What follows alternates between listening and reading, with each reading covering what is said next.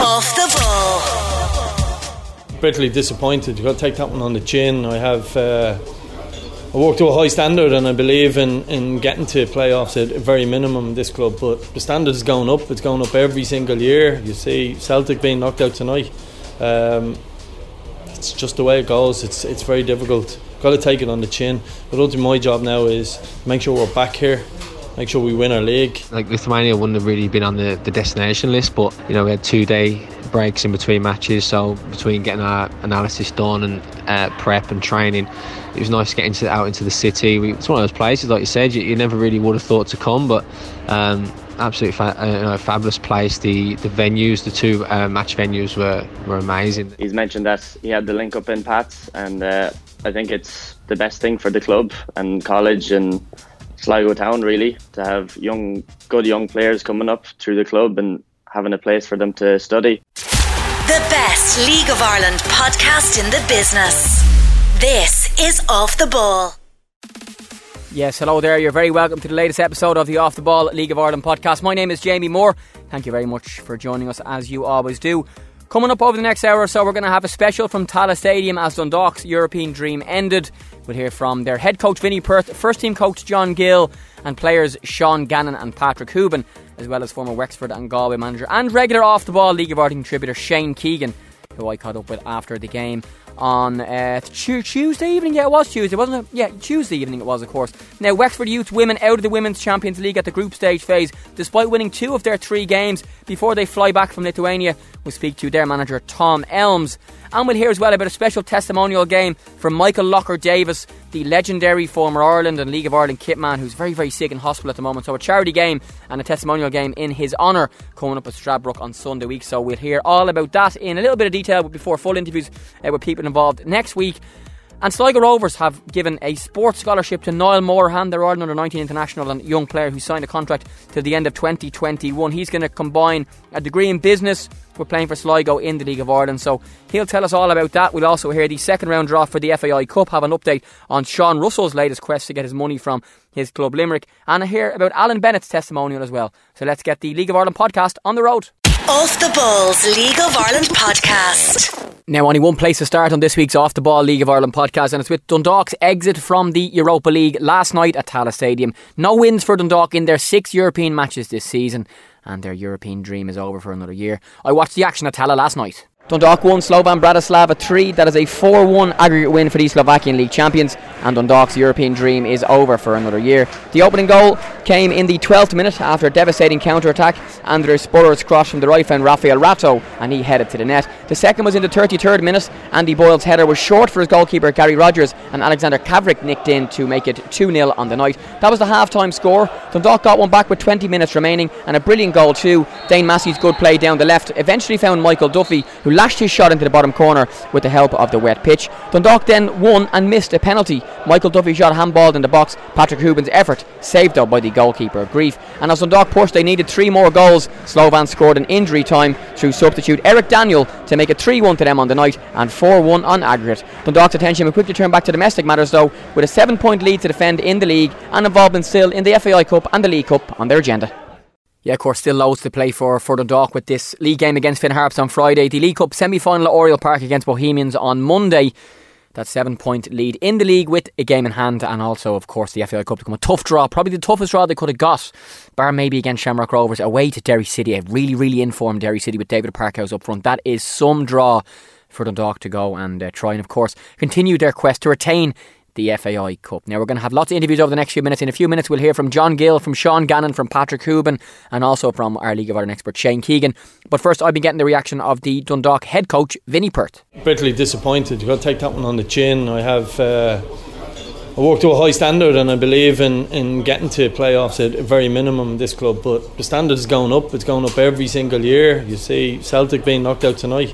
Um It's just the way it goes. It's it's very difficult. Got to take it on the chin. But ultimately, my job now is to make sure we're back here, make sure we win our league, and and and ultimately that's all we can we can do is get back here. And the more we're regularly in these situations, then I'd like to think we can learn from them.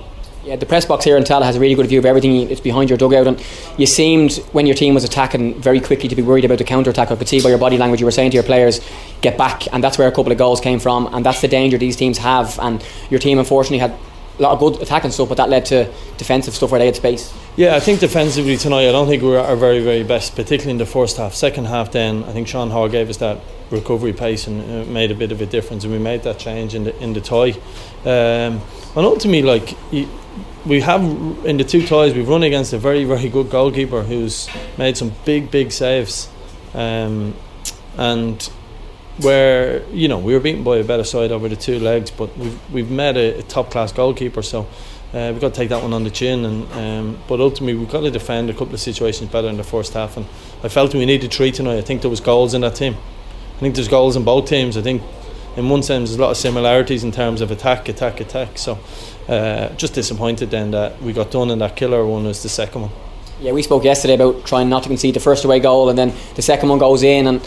You know, there's still probably two-thirds of the match left to play. What are you thinking at that stage? And at half-time, there was a really good stuff at the weekend about Jim Gavin and what he might have said to the Dubs footballers when they were losing at half-time in their match, and they had such a blistering second half. You guys get a goal back, and, you know, if Patrick scores the penalty, I suppose, you never know. Yeah, who knows? If John scores the header over and over there, who knows? But I think we changed things a little bit. We went, to, we changed our shape, um, and we were just a little bit... Uh, just dominated the ball in midfield a little bit more, so... We made some changes. We gave them a little bit more belief, and but at the same time, um, I don't think I don't think the three one reflects the whole game. Uh, their counter attack was excellent tonight, and um, we knew that we knew that coming into the game, and, and that's the difference in, of the levels. And um, I think over the two ties, we probably created the same amount of chances as them. They've taken four ultimately, and we've only taken one, and that's that's what costs you at this level.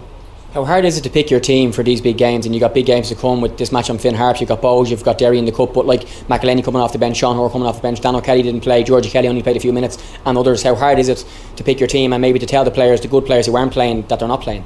Yeah, listen, it's very difficult, and people will, people like, the one thing I have to do, and we, all the management have to do, is ignore the noise from the outside. The world has got noisier and noisier now. Social media, everyone is an expert on the game.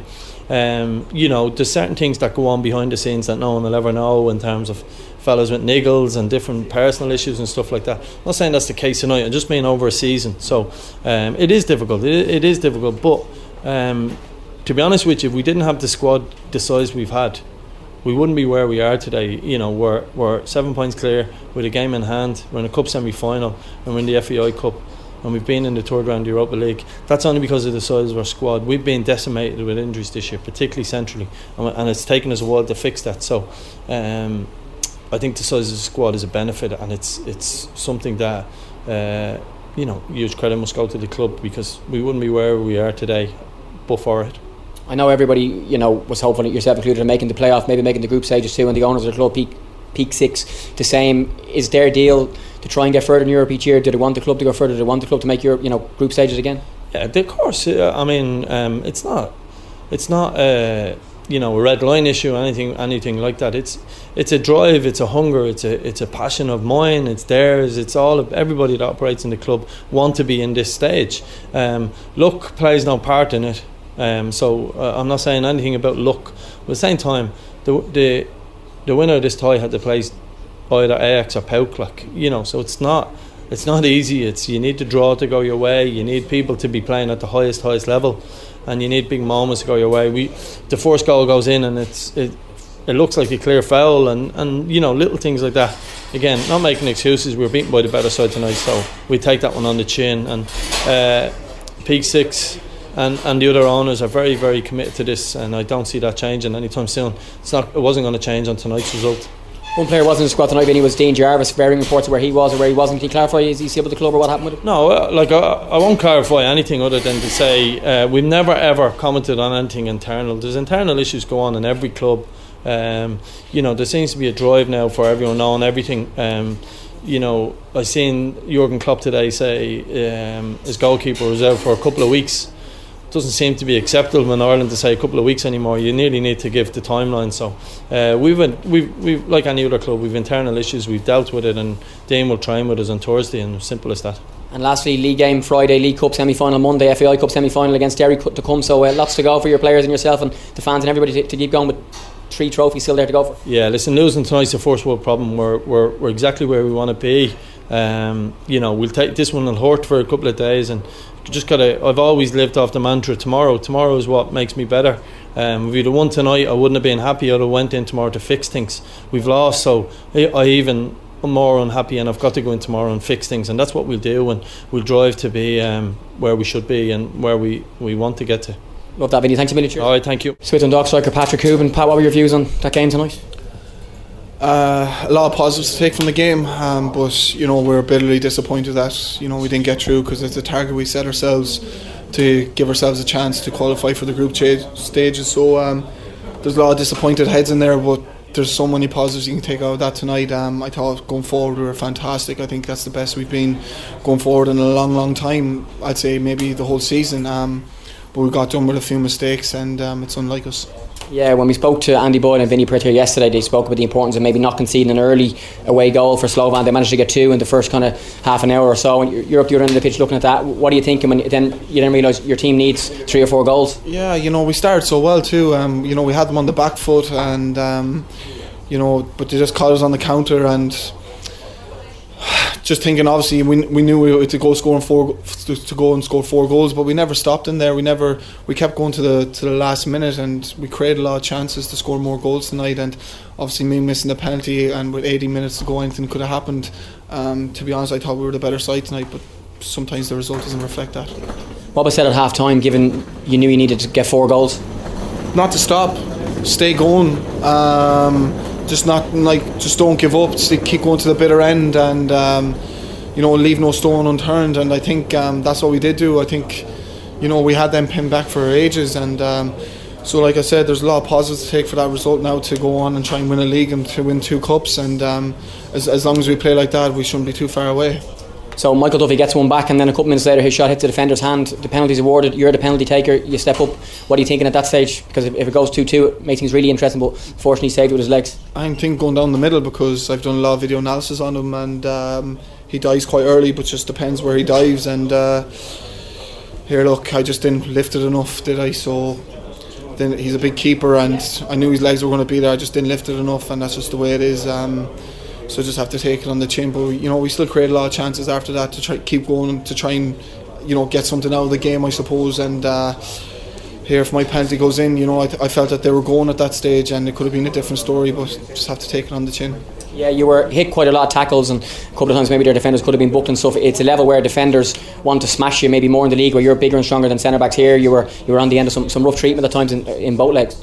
Yeah, you know, but I think that's the best I've played in a long, long time. I felt very good out there tonight, and um, you know, I, from for personally for myself, there's a lot of positives for me to take out of that, because I felt that's my best performance in a long, long time. So, you know, yeah, there's there's tougher tackles going in. The tempo's a lot higher, so it's just the way it is. I just I just get on with it, and you know, I kind of relish it, to be honest. And just lastly, Finn Harps in the league on Friday. I think the League Cup semi-final might be midweek next week against Bowes, because you're out of Europe, and you have a seven-point lead in the league with, I think it's eleven or twelve games left to play, a game in hand, and you've also got the F A I Cup to come, an away game against Derry, so you've got to pick yourselves up on a big domestic few months ahead with a treble on the line. Yeah, definitely. You know, there's a, there's um, there's a lot of games coming thick and fast, so we're going to have to make sure we're ready as a squad. Um, you know, if we keep pulling in performances like we did tonight, we shouldn't be too far away. Uh, but, you know, concentration now is fully on Finn Harps, um, to try and get three points and, you know, keep the league ticking over, and hopefully, you know, we can retain that. Patrick, thanks for being with us. Cheers, thank you. Yeah, that's the voice of the Dundalk striker Patrick Hoban, and before him, his head coach Vinnie Perth, speaking to us on the Off the Ball League of Ireland podcast at Tallaght Stadium last night after their three one defeat on the night, four one on aggregate to Slovan Bratislava, as they exit the UEFA Europa League at the third qualifying round stage. Now, we're still going to hear from John Gill and Sean Gannon in just a minute, but I spotted one of our League of Ireland and Off the Ball pundits, Shane Keegan, in Tallaght last night. He was just watching the game, but of course we needed some reaction to it, so I dragged him into like a storage cupboard under Tallaght Stadium, because it was so loud, the P A system was still on, so you couldn't actually hear us talking, so we went inside to some uh, very glamorous makeshift studio. And here's how we get on. So with our regular League of Ireland pundit Shane Keegan, former Wexford and Galway manager here, we're uh, in the bells of Tallaght Stadium after Dundalk's three one defeat tonight and four one in aggregate to Slovan Bratislava. So our Dundalk dream is over, Shane, and all the Irish clubs are out of Europe. Yeah, it's a pity. It's a pity because it does, obviously, it gives a, a different kind of element to it um, when the clubs are in it, and I think everybody kind of gets behind them, and it's a, it's very, very enjoyable. You'd l- really, really like to have seen kind of one of them go a little bit further, but um, look, they come up against a really good side tonight, that's for sure. Yeah, the match tonight, two down at half-time, Slovan kind of sat in at the halfway line, wanted to play in the counter-attack. That's where both of their goals came from, and we knew if Dundalk conceded, they needed to get three, then they needed four, and it was just an uphill battle from then. Yeah, they were, as you said, they were sitting off, like, the the, the, the the distance between the two banks of four was, like, minimal, absolutely minimal. It really, really was. The, the nine was dropping back in beside the ten, and Shieldsy had to go the other side of the two forwards to try and find any space because they were playing so deep. And then really in that first half, you only had, I, I just thought, you had Shieldsy in the two centre halves, and then you had everybody up kind of in the final third, and really Sean Murray was the only one who was playing in between the lines, and maybe needed one or two more bodies in there. I think, like, well, I don't think there's any think about it. Uh, I mean, anybody, the management will have to say that they were a lot more happy with the second half team than the first, and they'll probably be kicking themselves a little bit, you know. Having been in their shoes, sometimes you make a couple of changes at half time and then the second half goes so much better for you, and you but you still end up losing, and you're driving home in the car and you're just saying to yourself, oh, you know, because it was probably a marginal call. You know, they were thinking, do we go with, with, with Fats or, or do we not? And, you know, you make a marginal call thinking you're making the right decision, and then you change it at half time and it's plan B that works out for you, and you're thinking, what could have been if, if plan B had been plan A? But, you know, it's easy to find these things out as the game goes along, isn't it? Yeah, Fats, of course, is Patrick McElhenney, who came on at half time and made a difference. The second goal particularly, both goals in the first half disappointing. The second goal, Andy Boyle and, and Rogers kind of waiting for each other. The, the striker gets in, just clips it over, and once it went to two nil, no matter what Dundalk did, they were never really going to get through. Yeah, and, and like that's a really surprising goal for Dundalk to concede, because I thought in the league at the moment they look so sound defensively, so, so sound. Um, but that was sloppy, sloppy. I mean, from the moment it left the, the, the, the attacking player's foot, you can practically hear the whole stand say, deal with it, deal with it, deal with it. You know, they just looked like nobody was, was, was willing to fully deal with it, um, and they'll be kicking them, they'll definitely be kicking themselves over, over that goal. But look, I think the most important thing is, given the current situation in the league, given that they've got a really tough F A I Cup game coming up, they were able to walk off the field with their heads held high. They were applauded off the field. If they'd been really, really poor tonight, and, you know, if they were walking off to a half-empty stadium and all that, then you could get leave it with a bad taste in the mouth, and that could have a hangover. But as it is, I think they'll still be, look, they'll be disappointed. Of course, they'll be disappointed to go out. Um, but I think they will still kind of have that confidence about themselves, and rightly so. Home to Dundalk, or sorry, home to Finn Harps on Friday night. It's a decent game to get to, come, to bounce back from as well, I suppose, and. Uh, Like it's hard to see a major hangover that'll that'll cause them any problems. Just the last one on this game for those who weren't here. In the second half, Dundalk were much better. Fantastic play by Dane Massey down the left. Really good skill. Sets up Duffy, used the wet pitch to, to smash the ball in. Then a couple minutes later, win a penno. Hoban's penno was saved. Had that gone in, it would have been two two on the night. And you're going, really have a go for now. There's six minutes injury time at the end. You're going, it would have made things nervy for the opposition. But unfortunately, the goal went in, the penalty was missed, and, and that was chance over. Yeah, yeah, absolutely. And uh, like, I think, what was it, seventy-seven minutes on the clock when the penalty was taken? You know, it could have made for a nervous. You get another one in the next five minutes, and all of a sudden the whole place is, is going mental. Um, yeah, look, they, they, look, there's no getting away from it. They were so much better in the second half. I thought they were so much better down both flanks. Um, I'd say I kind of commented to the lads sitting around me. I, I, I think uh, Fats had given had given Duffy more ball in the first fifteen minutes of the first half than he'd got, or in the second half than he'd gotten the whole of the first half. He was applying them at endless ball, and, and then he had Dane going around the outside, and obviously they shuffled it around a little bit down the right as well, with Jamie going out there but wandering from there, and and and um, Mountaineer coming inside, which meant Sean was I mean Sean was bombing up and down the right in the second half. He was he was really really excellent. But no, look, I think they'll they'll they'll have to be they'll have to be happy with how they equip themselves. I think their whole tonight was an example of their whole European camp- campaign, which has been that the performances have been a lot better than the results. Which, you know, there's pros and cons for that, obviously more cons than pros, but you look at the results and on paper you're thinking it's been a disappointing campaign. The performances have actually been very, very good. They just haven't, you know, taken the chances when they've arrived, and obviously getting caught with a couple of sloppy goals. And just lastly, they returned to domestic action. They play Finn Harps in the league on Friday. They've got a seven point lead with a game in hand on Rovers. They were drawn away to Derry in the F A I Cup. They've got Bowes in the E A Sports Cup semi-final, which I think could now be midweek next week due to their exit from Europe, so they've got so much more to go. There's a domestic treble possibly on for them, and they're going to have to pick themselves up and really go again. Yeah, and I think they will. I don't think they'll have any issue picking themselves back up at all at all. Um, like uh, Stephen Bradley was just sitting a couple of seats down from me there tonight. I mean, the problem that they've got is they could win every game from now to the end of the season, Jamie, and still finish five points behind the league leaders. So they could. I don't know if there's enough teams in the division capable of taking points off Dundalk to help Rovers close that gap. Um, and look, I'd be I'd be majorly surprised if they don't bounce back with a win on Friday. I think the big I think the, the big one is going to be that, that, that Derry game in the F A I Cup. I think that's a that's a tasty one. Derry are playing well. Parkhouse is absolutely on fire. Um, I would imagine Derry will be looking for a copy of the video from tonight's game. And you'd be looking at saying, right, how do we go about sitting, setting up as similarly as, as possible to the way to the way they set up tonight, because they had it off to a tee the way they went about things. Whether Derry have the same uh, tools at their disposal to try and put in a similar performance, I don't know, but it's definitely a good template to try and play against Dundalk with. Shane, thanks for being in safe home. No problem. So with Dundalk first team coach John Gill. John, your thoughts on that tonight? Disappointing, Jamie. We're bitterly disappointed. We feel we've left it behind us. Um Gave away, unlike us, gave away some poor goals tonight defensively, which is not like us. We've been very, very solid all year, domestically and in Europe. Um, and it was probably the other area, other area of the pitch that we needed to maybe improve on, which I thought we did tonight. I thought offensively we looked more to, more like ourselves, created numerous chances. Their goalkeeper has a worldly, as he did over there. But if you give away cheap goals like that, at this level, probably any level, you're going to be punished. And we paid the price for that. Is that, you know, an up in quality on the opposition point of view in terms of the goals you conceded or mistakes? Because, you know, even the second goal, Andy Boyle and Gary Rogers, you wouldn't expect players like that to do that. No, I've never seen him do it before. I mean, Boyle is so comfortable usually like that, and Gary. Gary's had a magnificent, both of them have had a magnificent European campaign. We've been very, very solid in Europe, Jamie. The first two games against Riga, well documented, it was a tactical game. The game at home against Karabag, they had a couple of chances, but again, we were solid one all. Over there, fifteen minutes to go, we're still in the game. Um, last week we were very good defensively as well, coughed up a couple of chances, but tonight we were just we were just off a bit, and you can't give Christmas presents like that. Um, it's unlike us, but we'll dust ourselves down. We will uh, we will come in tomorrow, recover, and saying that we scored a penalty twenty minutes ago, squeaky bum time, you don't know what's going to happen. I mean, Pats Pats were three nil down against them, I think, in nineteen ninety-four. We said that at half time. So, you know, um, We, we, we, we'll dust ourselves down. We've still, we're still in three domestic competitions. Semi-final next Monday. We have a massive league game on Friday.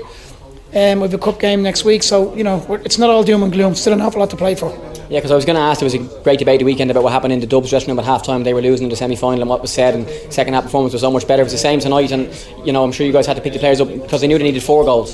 Yeah, um, they did, but they rose to the challenge, in fairness, and, and I thought the two changes worked as well. Tactically, we, we went to a kind of a, a different shape, and it definitely did work. We, we caused them more problems. I thought we were we had them. Now, it's easy to play when you're two nil, you know. If you, when you're down in a game, it's probably easy to play at times. But we, do, we what we did say at half time was, let's go out and win the second half and see that see where that takes us. Um, again, I go back to big moments in games. You give away, like, mistakes we made, give away the goals we gave away. Penalty goes in. It's an interesting tie, and you, you, you never know what's going to happen. We saw, I was at Daily Mail last Friday. Football's a funny game, it doesn't go in straight lines.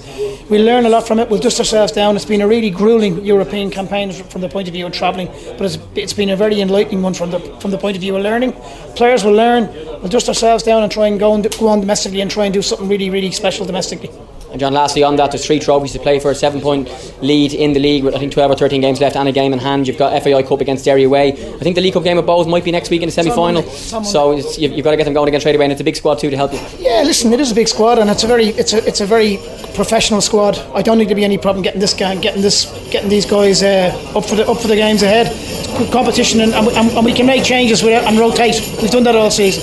John, thanks for being the best of luck. Thanks, Jamie. So with Dundalk, Sean Gannon, Sean, what are your overriding feelings after that? What type of words would you use to describe how, how you're all feeling? Uh, obviously disappointment in the dressing room right now. Um, it's only we, it's just after the game. Thought a bit of a strange game. Started really well, you know, created created a lot of chances, and first goal probably were a bit stretched, counter attack, kind of scrambling back and a bit open, and yeah, it's just one of those things where it sets us back a little bit, but um, then.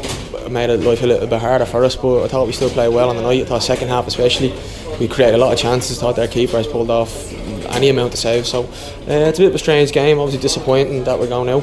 Um, I think we had, a, we had a great chance last week in the last minute. The keeper's pulled off another brilliant save, so um, just wasn't to be for us.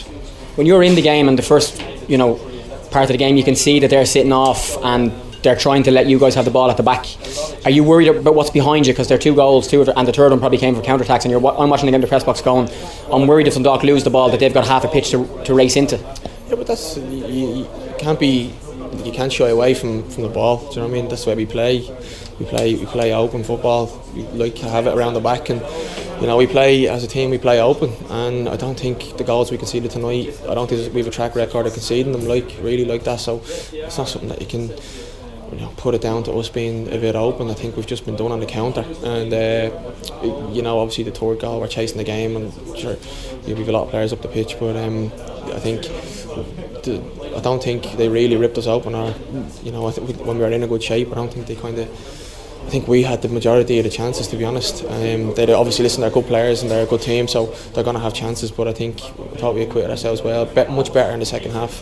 Um, coming out, you know, we wanted this. We, we always believed that we had a chance of getting back in the game, and obviously Michael was Michael was excellent tonight, and he, you know, he got a great goal, and probably could have had a few more on the night. Yeah, I suppose what, what I kind of meant there was it was a great clip during the week of uh, Man City with Pep Guardiola, and how even they were attacking, they were aware that if they did lose the ball, they might have to, you know, defend quickly. And I'm not saying knock it on the ball, but that it's, if you're an attacking fullback, are you a little bit worried about going forward in case the move breaks down, getting back, or is it a case of, you know, play your normal game even though the opposition might be so good on the counter?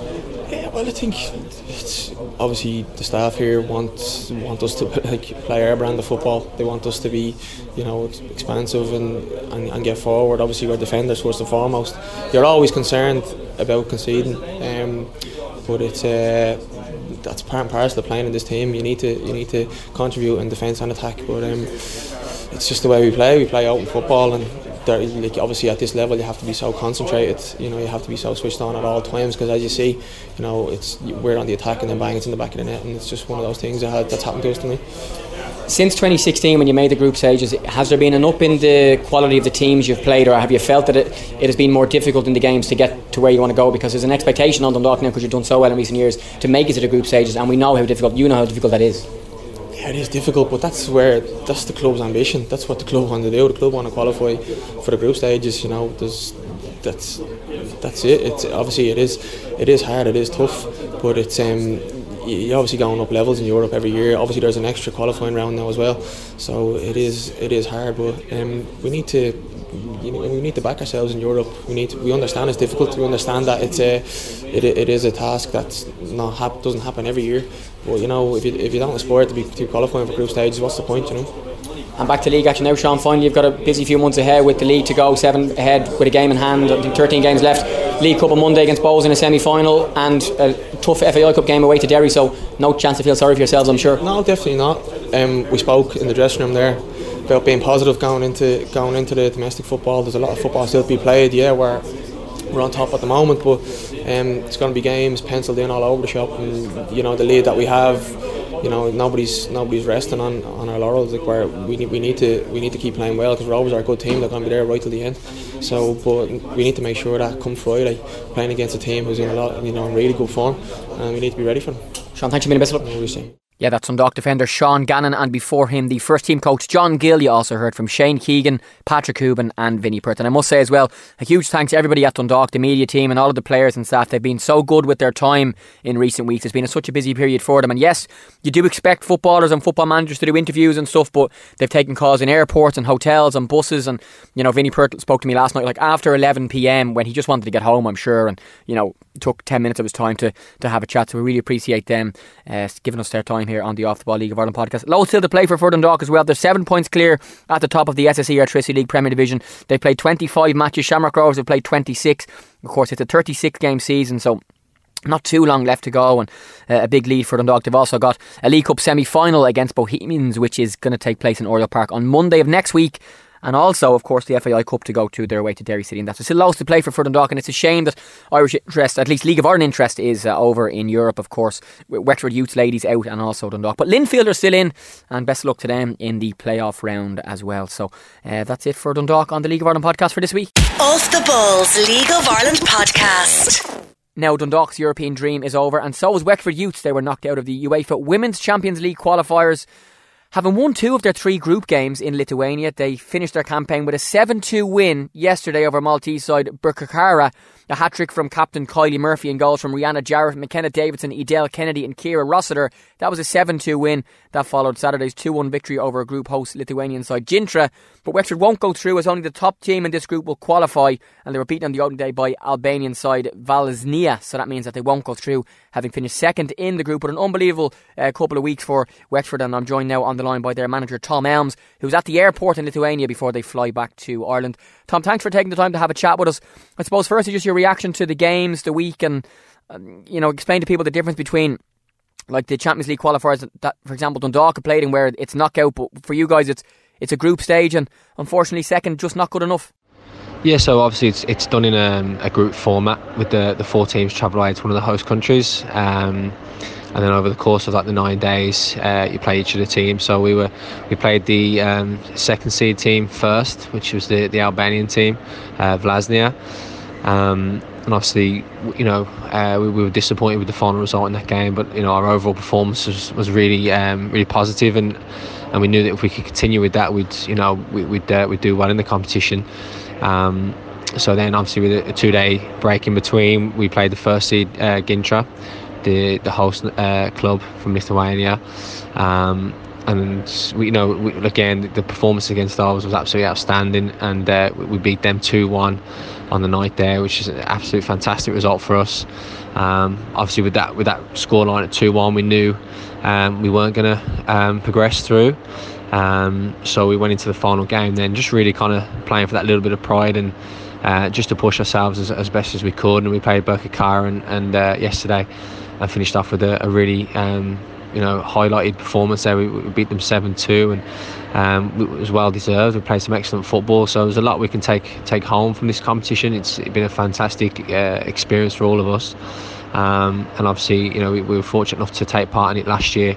Uh, it was my first year involved, and it was a real eye opener. Um, and I just felt last year we we just kind of um, participated in the competition, and you know, coming into it this year, we wanted to make sure we competed, and we, we've really done that. Um, obviously, we'll look back at that first game and know we should have done better in it. Um, but look, that's football. Um, so look, there's loads of positives we can bring home back into, you know, back into the, the, the uh, domestic league. Yeah, so Wexford knew going into yesterday's final game that even had they won, they did win by seven goals to two. They weren't going to finish top, and they weren't going to qualify. So, Tom, how disappointed are you that, you know, things didn't go your way in that first game, given the last two games went so well? It is disappointing. Um, it, it was a tough, that, that, that, that first fixture was tough to take, because we knew how well we played, and sometimes it's difficult to explain that to people, where you've you've really gone out and, and dominated a game and played really well, um, and, and come out on, on the wrong end of, of the result. But um, for those that's in the stream and, and, and uh, you know, and we're keeping an eye on the social media, could could see that, you know, we did play very well, and we probably did deserve a little bit more from it. But then, you know, you know, when you look at it a little bit closer, you know, we should have took more from, from the chances we had. Um, and then obviously you can just see that, you know, Vlaznia have been very clinical when they did. They had had uh, four four shots uh, a goal and, and scored three, and you know, one was kind of bundled over the line and, and things like that. But like I said before, that that's football, that happens. Uh, we're not the first team to go out and, and and that happened too, so we just have to take that on the chin. Um, but again, um, you know, the overall performances in all the games, and, and, and we said we wanted to come here and, and compete, not just take part. We wanted to come and compete. Um, and look, we we take all the, the positives from it, and coming here and, and finishing second when we, you know, if if you know, coming into it, would have would have you know, we weren't happy with that. Um, but the fact that we've seen how, you know, we, we have come and competed, um, we feel we're a little bit unfortunate not to be progressing, and um, it's definitely something we can we can build on going forward, I think. Now, Tom, managing in the Champions League in a place like Lithuania is something probably you never thought you'd do when you were, you know, starting to take up football coaching, and I'm sure a lot of the girls as well never thought they'd they'd make it to the level of the Champions League, and also to, to play in a place like Lithuania. The two stadiums look lovely. I know you guys got some time to, to spend some time out and about looking at the city and the town as well, and um, I suppose to be able to go across for nine or ten days and play at the top level of, of women's football in Europe in a place like Lithuania was a really good experience. Explain to us exactly what that was like, and maybe a little bit away from the football as well. Yeah, to be honest, um, like Lithuania wouldn't have really been on the, the destination list, but um, you know, we, we stayed in Knaus, and an absolute fabulous city, um, lots of history, and you know, we had two day breaks in between matches, so between getting our analysis done and uh, prep and training, it was nice getting to, out into the city. We, we visited the old town and things like that, and it's, it's one of those places, like you said, you, you never really would have thought to come, but um, absolutely fa- you know, fabulous place. The the venues, the two uh, match venues were, were amazing. I know for people watching on the live stream, the pitches were in excellent condition, um, both with stadiums. The, the pl- uh, played in Maypole last night, uh, six thousand seater stadium. Um, it was absolutely, you know, fantastic. It's all part of the experience, really. Um, but yeah, again, um, you know, you, you're with each other uh, an awful lot of the time, which we wouldn't be used to. We're used to, obviously, you, you turn up early for training, you get there, you train, you finish up, you get a bit of food, and you, you're home, um, and you're away from the group. Um, so being around each other, it's, it's important then of how we manage that, and how, you know, you manage how we, we manage ourselves, the staff, and communicate that with the players, and make sure that we're getting that balance between getting the right, you know, you know, recovery and, and a break from things. And these players aren't used to a full-time environment, um, so it can be a little bit different coming into an environment like this when you're away on top of each other. Um, but look, you know, the players have been absolutely fantastic. Um, you know, we couldn't have asked for anything more, the way they've carried themselves and uh, the professionalism that they've shown while we've been away. So yeah, I'm really, really impressed and, and, and happy with, with, with how they've conducted themselves. Now, Tom, the difference in standard on the pitch, definitely not much. Clearly you won both of the games, so in that case you actually perform better than the other teams too. But you know, if you look at, at where Wexford Youths are and, and where the Women's National League is in terms of, of resources and professionalism and, and you know, the lack of a full-time aspect to it in comparison to some of the teams that you would have faced this year and last year and so on, tell me a little about that. And you know, I'm sure maybe you're even a little jealous of the facilities and and the, the resources available to some of the other coaches, but I know you guys in Wexford are doing your very best to make things as good as possible for your players. It's a big challenge. Um, you know, we get to speak to the other clubs while we're away, so even, you know, Vlaznia, they've they've six full-time international players that um, you know, the accommodation and, and food and travel is all paid for. They're looked after full-time.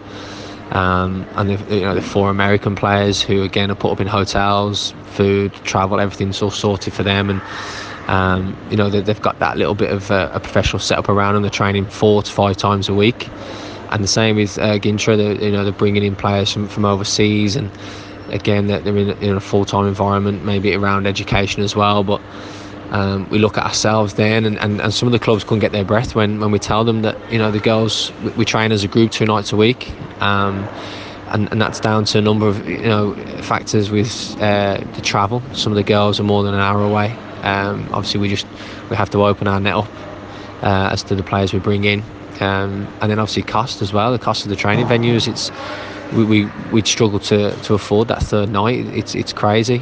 Um, So again, what we do, and, and coming away from the competition last year, for me, I knew that if, you know, if we continue the way we were going, we wouldn't be able to come here and compete.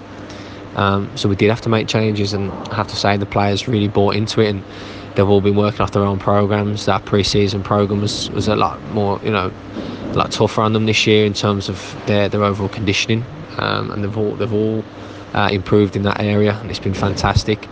Um, but even our training, how we train, and, and you know, we've changed that. And but it's great. You, you need to bring people in, and, and we've got, you know, we've got a strength and conditioning coach. Um, the physio's there two nights a week.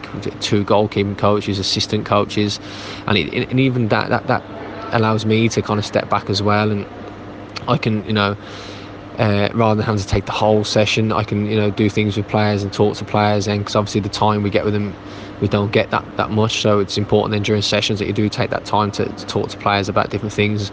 So the more staff we have, the better. And we're over here now. We've got, um, you know, our media officer from the club has come with us. Uh, doctor has come out with us.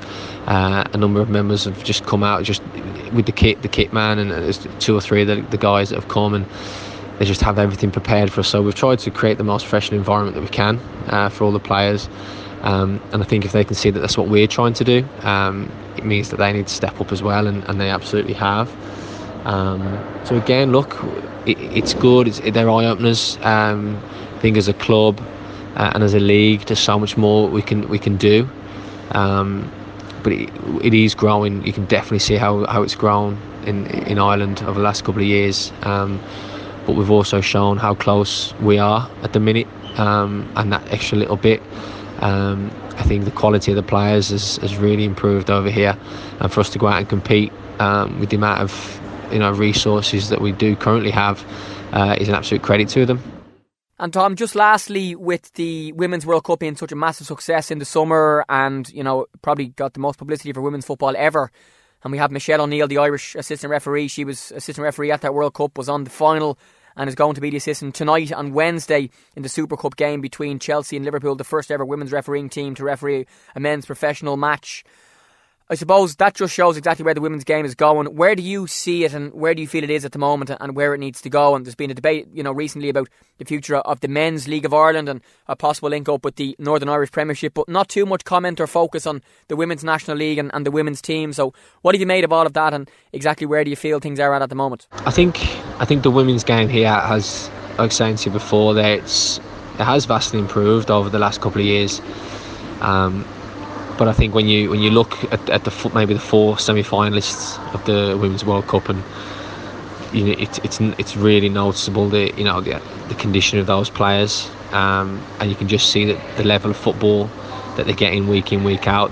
You can see they're coming from a full-time professional environments, um, and that, that's a huge bene- you know benefit for, for anybody. And we've players here that we're trying to help them get that environment by it would help them to try and get their own strength and conditioning coaches, but they're going to them you know in the morning before work, and then I'll go and do a full day's work, and then they'll be looking to come and train with us, and you're trying to balance like a full-time environment with a full-time job, and you don't get that recovery, you don't get that just that free time, um, and it is it, it's difficult. But I think um, there was a quite a strong Uh, repre- uh, representation of the um, Women's National League in the last uh, squad that went out to play in the Rose Bowl uh, against the U S, and um, I think that's fantastic to see. I think we've got we have got some great players here.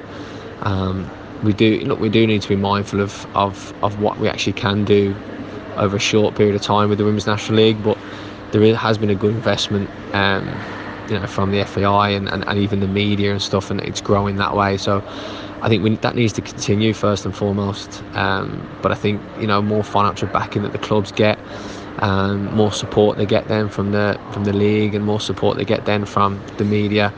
Um, I'm sure it will continue to grow, and you know there, there is some fast, fantastic players. The women's under you know under seventeen um, National League is is very strong. Um, You're looking at the, the squad that's just gone out with James Scott now uh, against Belgium, and I, look, I know that they handed out a number of caps for some players, and they're missing a few. But there's there's a good squad there. There's a competitive squad there, and I just think going forward we need to try and, and create environments where um, they they can be full time, and whether that's whether you know we look down the route of um, third level um, and, and look how we can link in there a little bit better uh, is one option, but.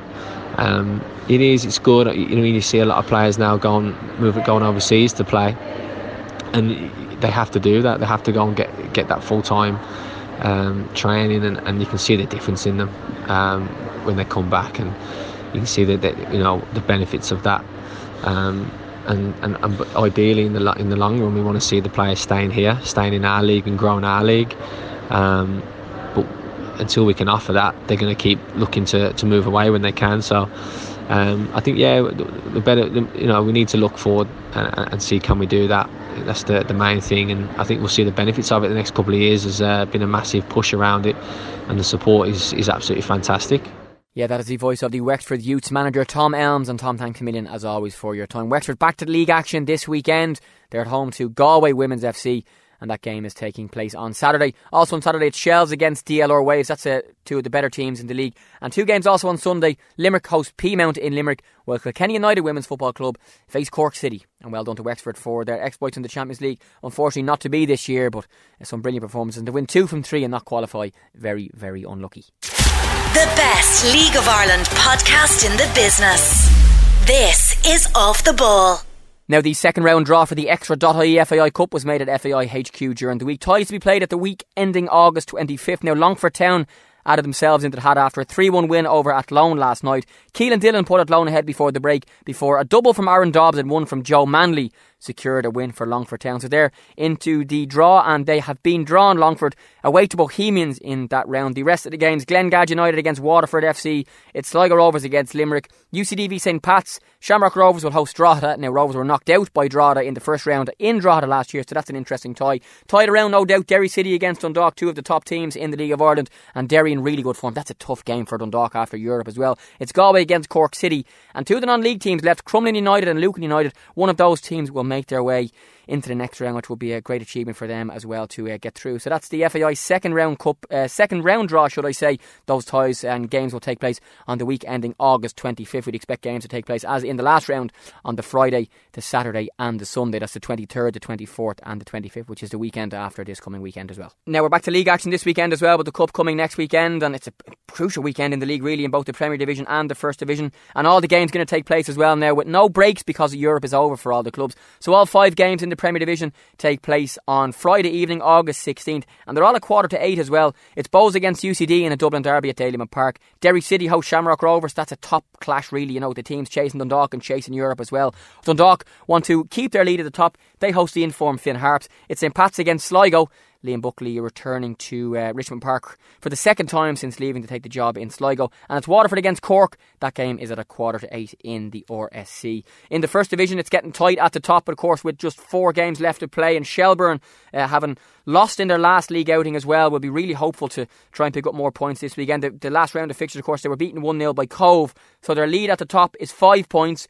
There's four games left, and they're going to have such an interesting run-in, because this weekend, on Saturday at half seven, the tie of the weekend in the First Division, the fixture of the weekend, is Longford Town against Shells. Now, if Longford win that game, they'd bring themselves to two points behind Shells with three games left. So it's Shells on fifty, Drogheda and Longford are both on forty-five, Cabinteely on forty-three, and Bray now on thirty-eight, so it looks as if Cabo may make the playoffs. The full round of fixtures for this weekend, and again, it's you're looking at teams towards the top trying to pick up more points. Bray against Cove, seven forty-five on Friday. At the same time, it's Cabinteely v Galway, Drogheda against Wexford, and Limerick against Athlone. So Bray, Cabo and Drogheda, all playing teams below them in the table. You'd expect them to pick up points in that crucial game on Saturday with Longford Town against Shelbourne.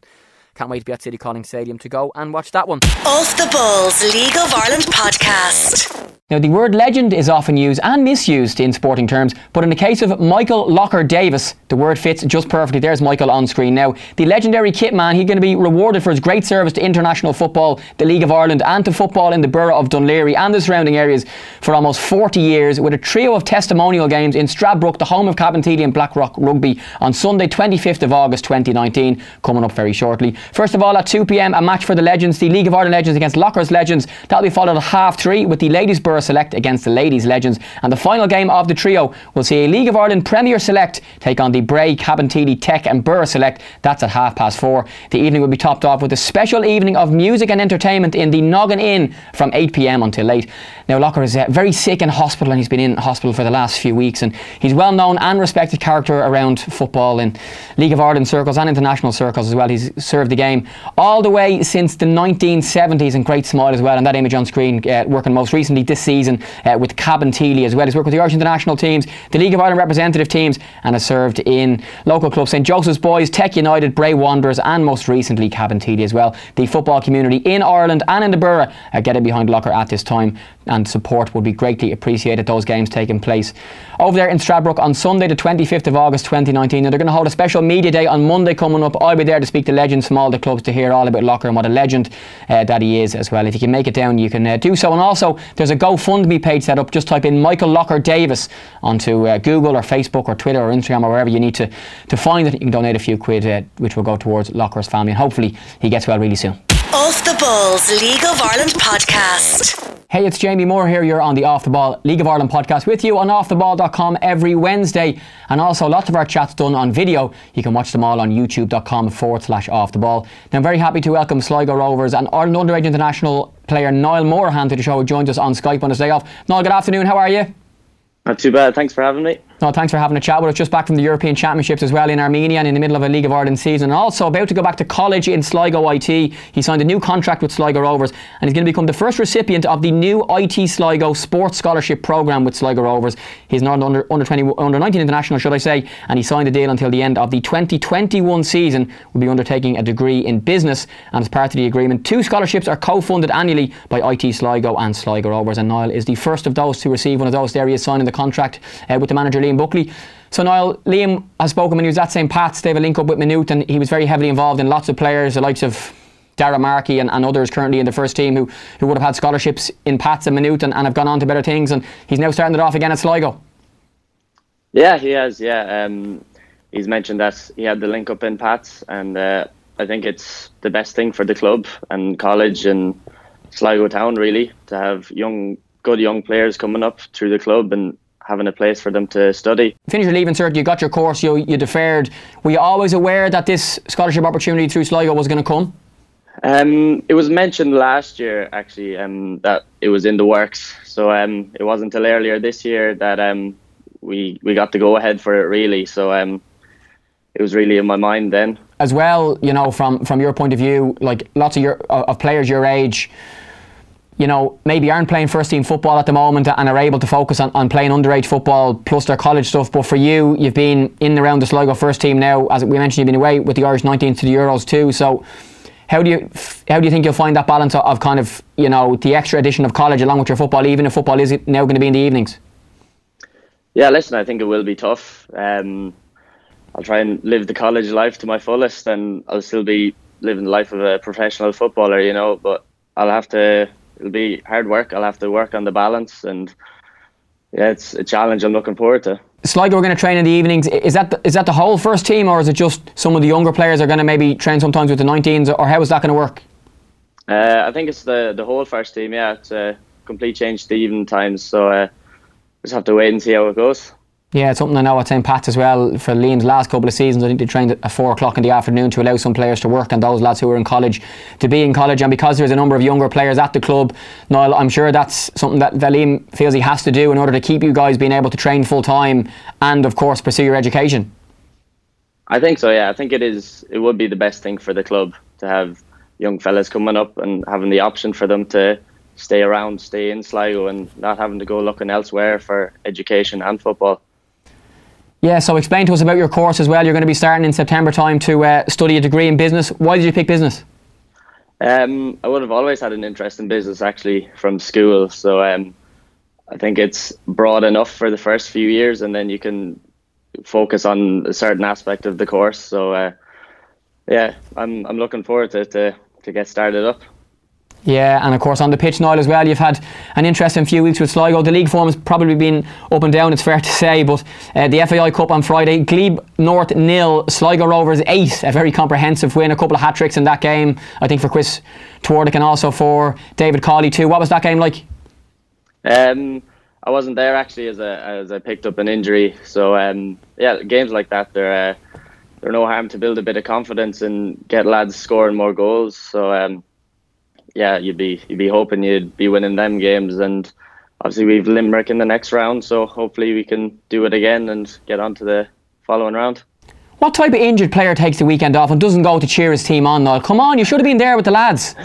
I know, yeah, bad form, but maybe if it wasn't all the way up in Dublin, I would have would have gone to it. Of course, of course. And on the season overall, Niall, as well, you're a young player, you're only nineteen, and you know you've been in and around the first team since, you know, I suppose the start of the season too, and you can play right back, you can also play in midfield, and you've been away with the Irish nineteens as well. How would you describe this season so far for you from a football sense with the club and also with the country?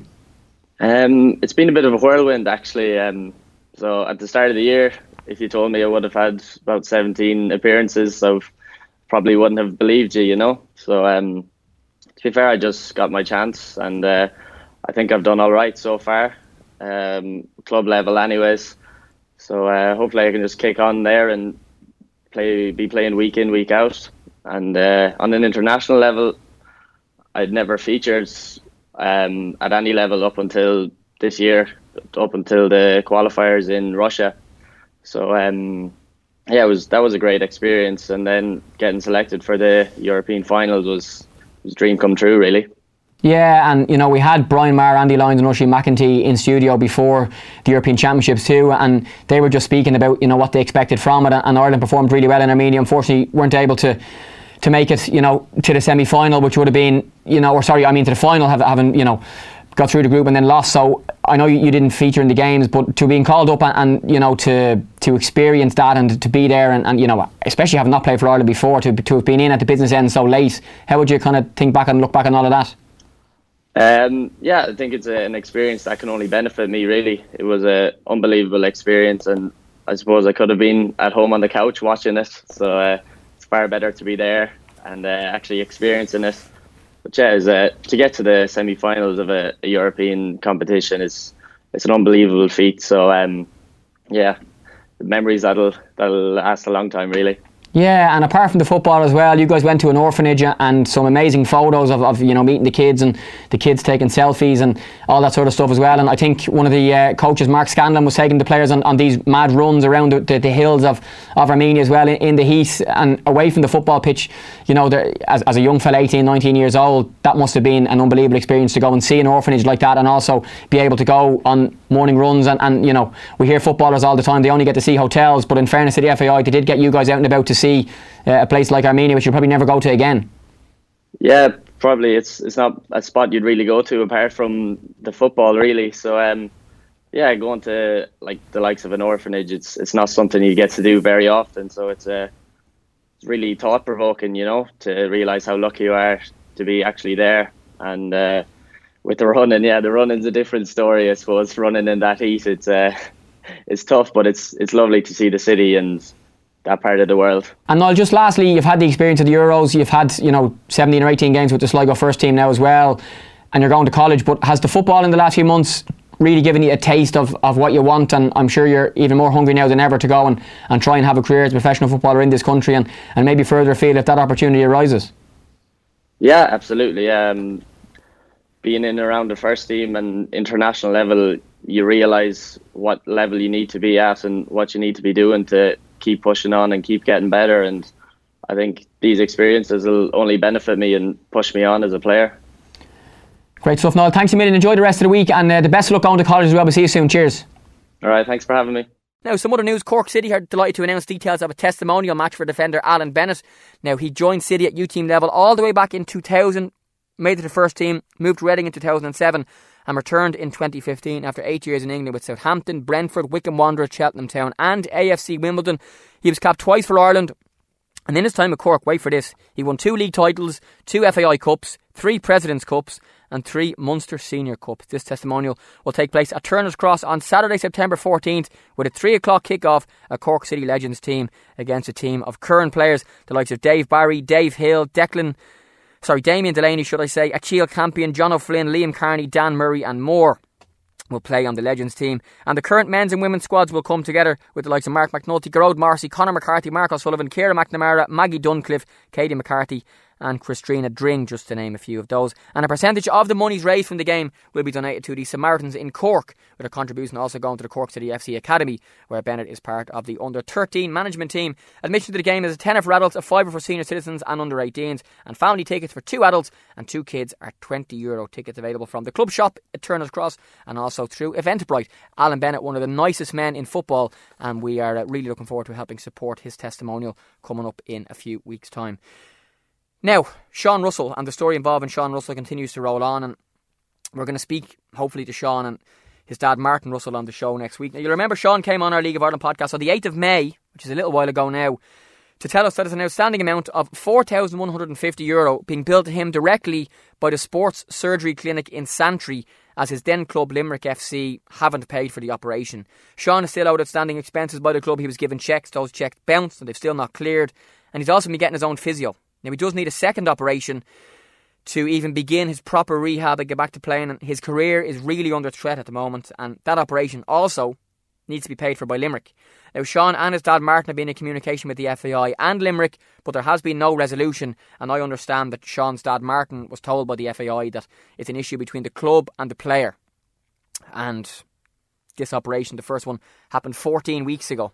It's th- it's a career-threatening injury, and Sean is getting no help from anybody by himself at the moment. No help from Limerick and no help from the F A I. And we're just going to highlight this and continue to highlight it and push it on our League of Ireland podcast. Myself, along with all of uh, my colleagues in the football journalism world, will push until Sean gets what he deserves, which is that operation paid, and also the second operation paid for as well. And a little disappointed in the sports surgery clinic as well. I know that they need their money, but they need to understand that the operation was booked by Limerick and that Sean is a player of Limerick, a player under contract of Limerick, and it should be them who are being chased for the money, not Sean.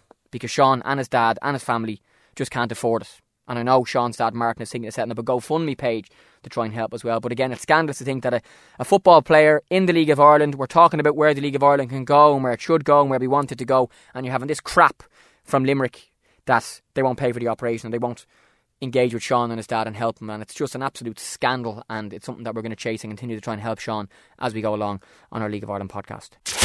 The best League of Ireland podcast in the business. This is Off the Ball. So that's it for another week on the Off the Ball League of Ireland podcast. Thank you very much for listening, and to all of our guests. You'll hear more from all of them, from everybody from Dundalk. We heard from Vinnie Perth, John Gill, Sean Russell and Patrick Hoban, as well as Shane Keegan. We caught up with the Wexford Youth Women's manager Tom Elmes, and also Niall Moorham from Sligo. All those in the podcast section of off the ball dot com. And we'll see you next week, folks. Bye bye. Off the Ball's League of Ireland podcast.